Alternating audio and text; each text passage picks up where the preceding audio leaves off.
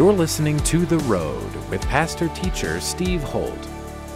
Anytime the kingdom of God comes, he makes the enemy's camp nervous.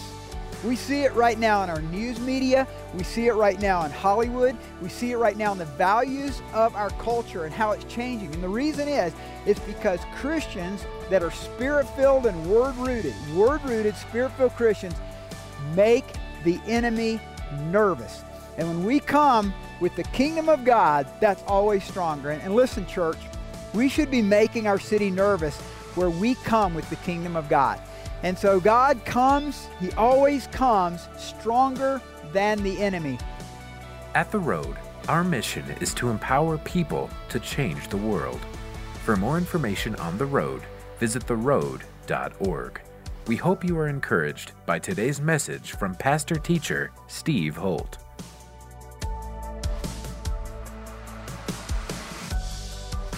We are going through the book of Matthew. We're in Matthew chapter 12. And what's happening in Matthew chapter 12 is that Jesus is increasingly being challenged by the Pharisees.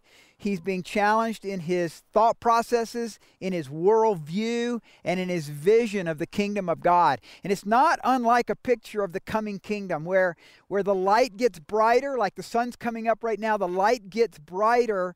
Also, the darkness gets darker. You can't see it right now but if you were to look into this this canyon over here, it's actually see look at all those amens. I don't have any amens right now like I'm used to. So I got Canadian geese amens happening right now. But the, the darkness is getting darker as the light gets brighter. And so Jesus, as he's coming with the kingdom, the Pharisees are getting ticked off. They're really getting upset. And actually, we're coming into a phase here in Matthew, we're really at about the halfway point, where the rest of Matthew, Jesus begins to talk a lot in parables. You'll see that next week when we go into the probably the most famous parable of all, which is the parable of the sower and the seed in Matthew 13 next week. But Jesus is now going to move into a new phase of his ministry where because he's being challenged, he actually gets more mysterious. He actually gets more cryptic about the meaning of the kingdom of God.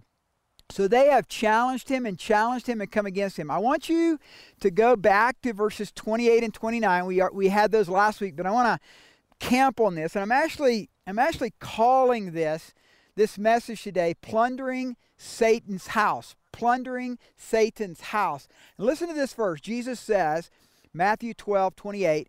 But if I cast out demons by the Spirit of God, surely the kingdom of God has come upon you.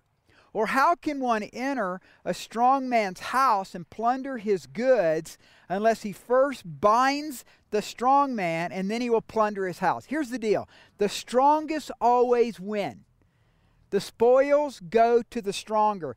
And Jesus is saying to the Pharisees, He's saying, I have come to plunder Satan's house. Remember, they just accused him of casting out demons by the Philistine god Beelzebub. He comes back and he says, Look, when I cast out demons, I am driving back darkness. I'm plundering the house of the enemy.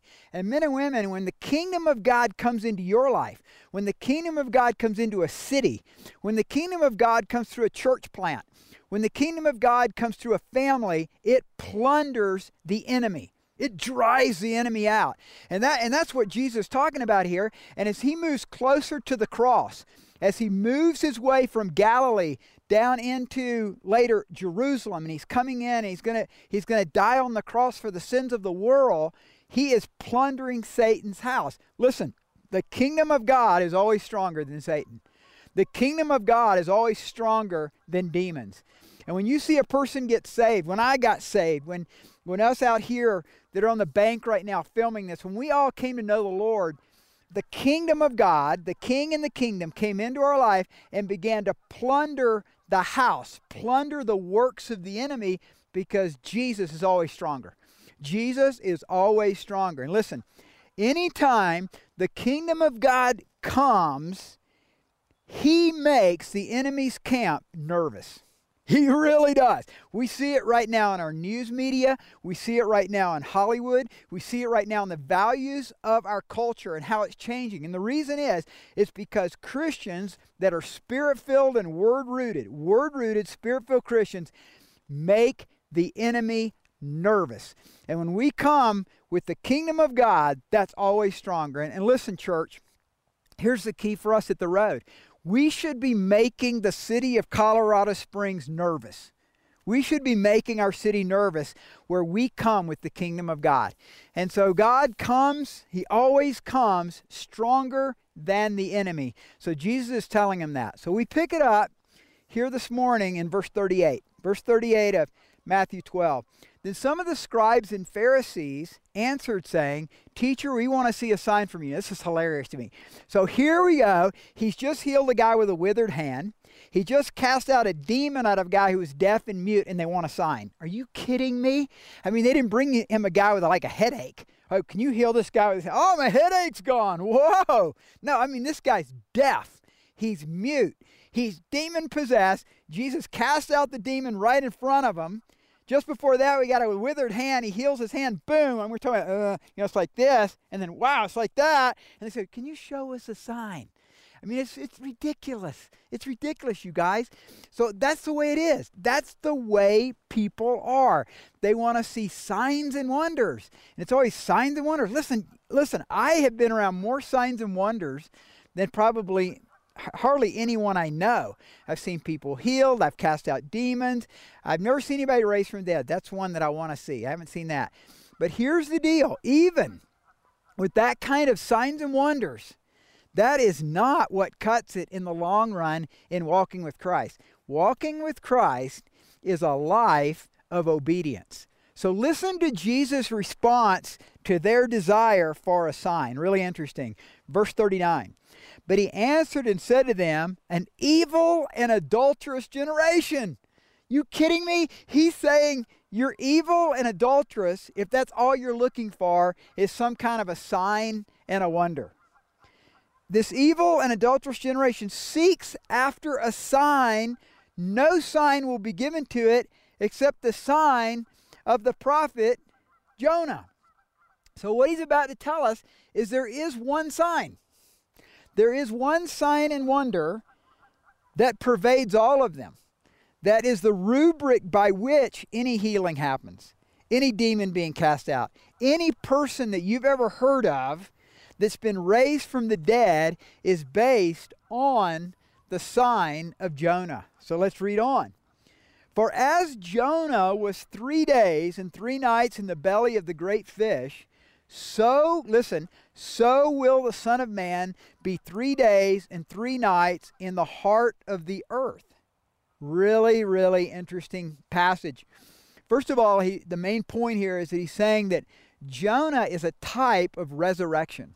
Just as Jonah was swallowed by a whale and then came out, you know, all whitewashed and probably pretty weird looking when he shows up at Nineveh and just probably freaked everybody out. You know, looked like Boo Radley in To Kill a Mockingbird. I mean, all white and everything comes out like that, and they see that. That's the sign. The sign is the resurrection. But what he says here is super interesting because he speaks of the sign of Jesus being in the whale, in the belly of a whale, for three days and three nights. So, what's going on there? There's a lot of controversy here.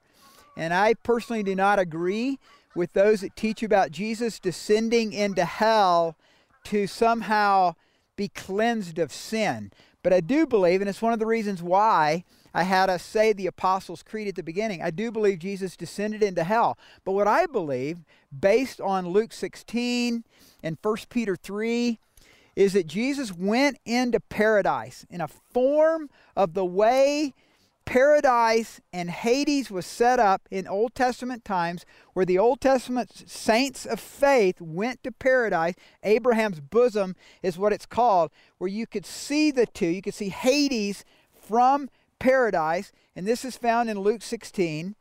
That Jesus came and he preached the gospel there. In 1 Peter 3, we read a very, very cryptic passage. For Christ also suffered once for sins, the righteous for the unrighteous, to bring you to God. He was put to death in the body, but made alive in the spirit. Now listen to this, verse 19. After being made alive, he went and made proclamation to the imprisoned spirits. So we believe, I believe, and many in the body of Christ, Calvin believed this, the early church believed this, that Jesus, when he expired on the cross, and remember, he said to the thief, Today you'll be with me in where? Paradise that he literally died. At that point, he went into paradise. And in paradise, he proclaimed the gospel even to departed spirits. And if you recall, there was an earthquake when he died, and it talks about saints of old were resurrected. So Christ came in. And so let's look at, if you have your Bibles, look at Luke 16. And this is one of the best examples of what I'm talking about with the story of the rich man and Lazarus. So this is Luke 16 19. There was a certain rich man who was clothed in purple and fine linen and fared sumptuously every day. But there was a certain beggar named Lazarus, full of sores, who was laid at his gate, desiring to be fed with the crumbs which fell from the rich man's table. Moreover, the dogs came and licked his sores. Verse 22. So it was the beggar died and was carried by the angels to Abraham's bosom. So we would call paradise. The rich man also died and he was buried. And being in torments in Hades, he lifted up his eyes and he saw Abraham afar off and Lazarus in his bosom in paradise. Then he cried, he said, Father Abraham, have mercy on me and send Lazarus that he may dip the tip of his finger in water and cool my tongue, for I'm tormented in this flame. But Abraham said, Son, remember that in your lifetime you received your good things. And so he goes on and explains and you can read the rest. But what we're what I'm saying here is that during those 3 days, Jesus went into paradise and Hades. He proclaimed the gospel there, and something supernatural happened during that time that actually in the spiritual sense affected the physical universe and there was like an earthquake and everybody felt it you know there was darkness that came upon the land there was then an earthquake and with that earthquake uh, bodies were raised from the dead. And so that's what I believe is a sign and a wonder during the resurrection that Jesus is speaking of here prophetically of what's about to happen. Look at verse 41. The men of Nineveh will rise up in the judgment with this generation and condemn it because they repented at the preaching of Jonah. And indeed, a greater than Jonah is here. So it's a sign of the resurrection. But think about, think about Jonah. Jonah's got to be one of the most depressed evangelists of all time. God tells him to go to Nineveh. He goes, I don't want to go to Nineveh. I hate Nineveh. Those guys are jerks. And he makes him go. He, he runs from God, gets swallowed by a whale, gets vomited by a whale. And then he comes and he doesn't even like them. He doesn't even like the place. He's pouting the whole time. And all he says is, 40 days and judgment comes. 40 days and judgment comes. I mean, he didn't talk about grace. He didn't talk about God's love. He didn't talk about forgiveness. He just said 40 days and judgment comes. And remember what happened? They repented. I mean, the Ninevites repent and God doesn't judge the city. And then when all that happens, Jonah goes and sits down and pouts about that. Well, here's the point the point is, with that message, 40 days and judgment comes, the entire city repents and God doesn't judge them. He's like, men and women, look, that's a sign to you. You, you've had my grace now for three years. You've had my forgiveness spoken of for three years. You've had me, I've given you the Sermon on the Mount. I have I've spoken of the love of God and, and forgiveness and care, and you won't repent. And yet Jonah comes and he says, 40 days and judgment comes, and at least they repented. And then he's not done. He says this well, wait, there's more. The queen of the south, so he's speaking of the queen of Sheba, will rise up in the judgment with this generation and condemn it, for she came from the ends of the earth to hear the wisdom of Solomon, and indeed something greater than Solomon is here. So here's the queen of Sheba she hears about the riches and the wealth of Solomon, and just based on hearsay, she travels from Egypt all the way to Jerusalem to meet Solomon. You can read about it in 2 Samuel. And so, under hearsay, under 40 days and judgment comes, these people gave themselves to God to listen and to understand the things of the kingdom, obviously in an Old Testament sense. And here I am. I'm the King of Kings. I'm your Messiah. I'm here right now. Something greater is here. I'm plundering Satan's house. I'm showing you every day. I'm healing the sick. I'm casting out demons. I'm preaching good news of the kingdom of God. And you won't change. You won't repent. Church, think about it. Think about America right now. I mean, there's never been a nation in the world that has had so much opportunity to repent, so much opportunity to come to Christ, so much understanding of the kingdom, so many ways to hear the gospel in loving and joyful and grace filled ways than we have right now. And people won't repent. And Jesus is coming and saying, Look, I want to come in and I want to clean your house.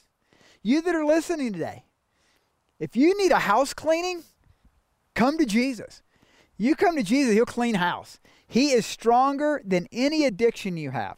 He is stronger than any struggle in your life.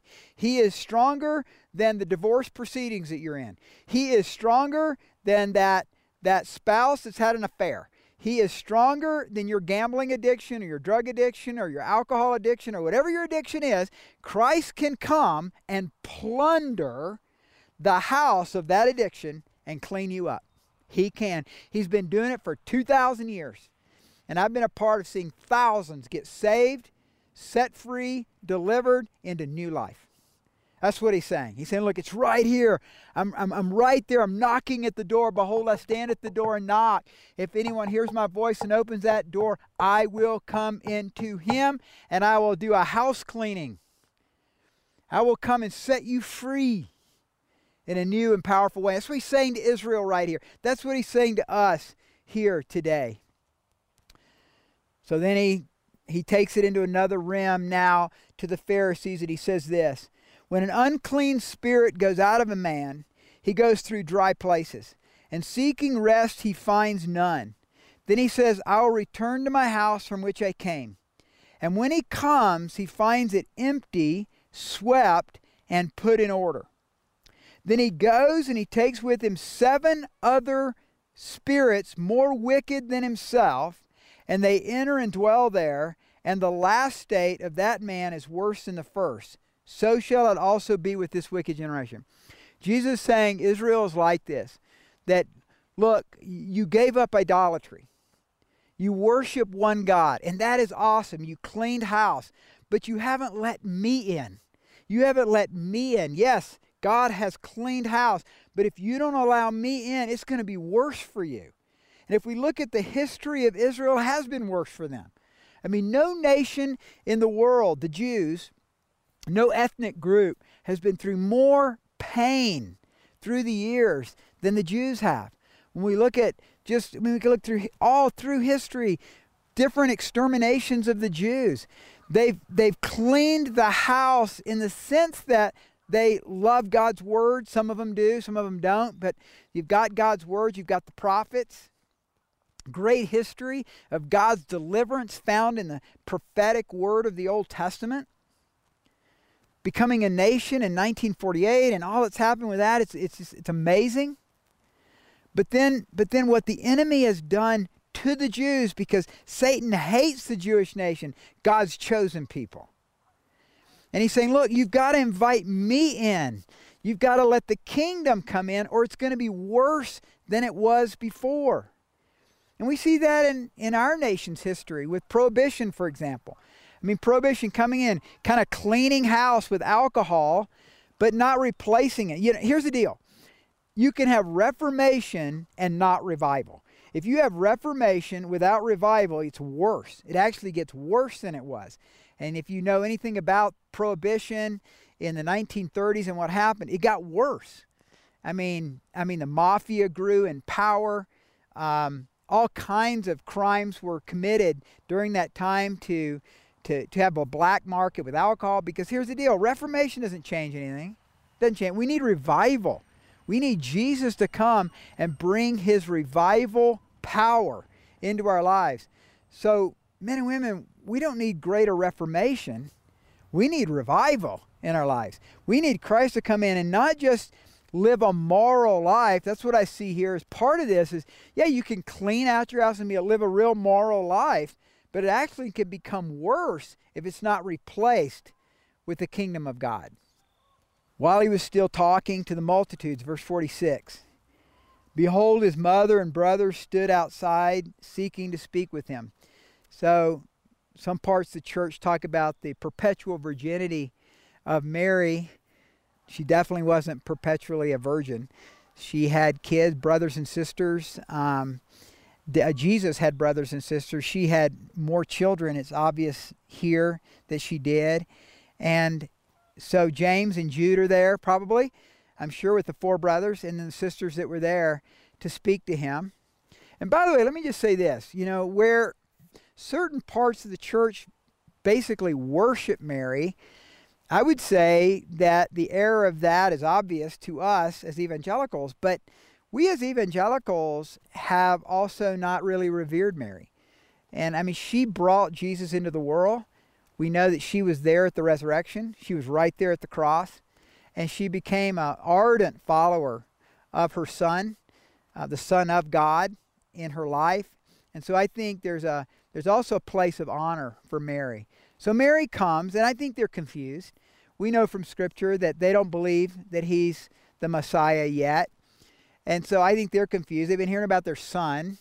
He says he, he's acting like he's God.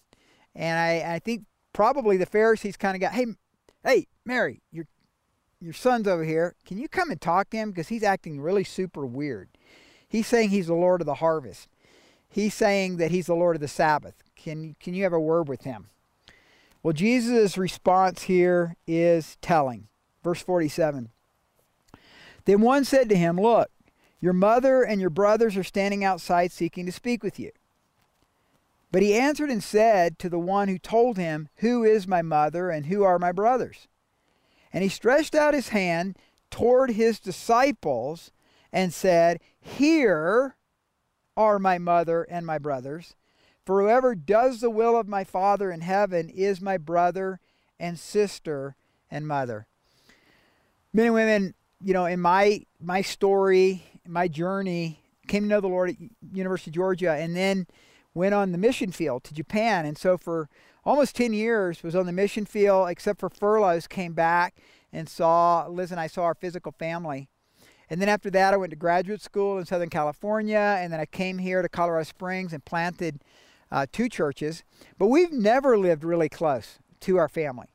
Uh, the, the physicality of our uh, setting where God's called us has always had us uh, 20 hours or so away, and obviously much further when we were in the Orient. So when I read this, it's so easy to relate to. And you at the road really are our, our family. You're our moms and our dads and our brothers and sisters. And if you've never discovered the great joy of being in a family, a church family, where you have brothers and sisters and moms and dads, man, join the road. Become a part of the road or join some church that, that's near you. If you're listening to us online in another state or another country, find a good local church because man, the local church is where the action is. The local church is where he- the closest the closest thing to heaven, believe it or not, is the local church. So brothers and sisters are redefined in a whole different way, men and women. You have your blood brothers and sisters in your family. It's beautiful. It's wonderful. It's designed by God to be that way. But the deeper relationships for the Jesus follower often come from those in the local church. And as you're growing in the Lord and you're becoming more passionate about His Word and and His kingdom of God, it may not always be so great in your family. I know some of you have actually been through persecution primarily from your family. I know that even in my family, you know, it was a little bit of confusion as my brother and I got saved and we're kind of getting radical and weird and crazy and they think you're a weirdo now because, you know, we're always talking about Jesus. Like, okay, okay, you know, go on Sundays and do your thing on Sundays. That's great. But why are you guys always talking about it? I mean, this is weird. And then we're going on projects, like we're going to Japan or, you know, I met my wife Liz in China. We were smuggling Bibles. How weird is that? And then I'm smuggling Bibles in Eastern Europe in the Iron Curtain days. And how weird is that? And then we go to Newport Beach, California, and everybody thinks I'm going there to surf, and I did, but I really went there to witness for Christ, and I was a part of this this uh, summer project with all these fired up, spirit-filled youth, and we're out on the beach sharing Jesus with people with this little mustard-colored booklet. I mean, how weird is that? And then I become a pastor, and how weird is that? And so, yeah, you're just going to be considered a weirdo in your family. But if you start hanging out with people who are also weird, then you start having weirdo family. You got a weirdo family. The road's a weird family. If you haven't figured that out, come visit us because we're weird, because we love Jesus. We're passionate about Jesus. We're passionate about worship. We're passionate about prayer. We're passionate about the kingdom. And also, we're passionate about plundering Satan's house. We want to see Satan's house plundered in every person's life. Look, the spoils go to the stronger. And if alcoholism if gambling, if sex is the strongest thing in your life, then you're just going to plunder your house. You're going to plunder your house with that kind of stuff, and you're going to be miserable, depressed, and anxiety ridden. Or you can invite a greater power in, the love, the grace, and the joy that comes through knowing Jesus Christ is your Lord and Savior, and He will start to gradually and then sometimes miraculously overnight, sometimes set you free because that's what he does. When the kingdom of God comes, he casts out demons. When the kingdom of God, he casts out addictions. When the kingdom of God comes, he takes uh, depressed, anxiety ridden, uh, addiction driven people and he turns them into free, joyful, righteousness, peaceful saints. How does he do it? It's supernatural. It's God working through his word, through the power of the Holy Spirit, that sets us free. So, men and women, Christ came to plunder Satan's house. And that's what he's doing now. The rest of Matthew is just him plundering and plundering. And in the last days, just like this sun rising right here over this mountain in this beautiful, on the side of this beautiful river, in this, uh, in this canyon, darkness gets darker as light gets brighter. So let's keep following after Jesus. Let's go after him, and may the light shine through us here in Colorado Springs. And every job we have and all that we do, be a witness, a joyful, effervescent, caring, loving, grace filled witness for Christ. You've been listening to The Road with pastor teacher Steve Holt. We hope you have been blessed by today's message. To connect with us further, visit theroad.org. If you are walking through a difficult time, we want to pray for you go to theroad.org, click on the Ministries tab, and go to our prayer page to send us your prayer request. Thanks again for tuning in today, and be sure to listen to the next edition of The Road with Pastor Teacher Steve Holt.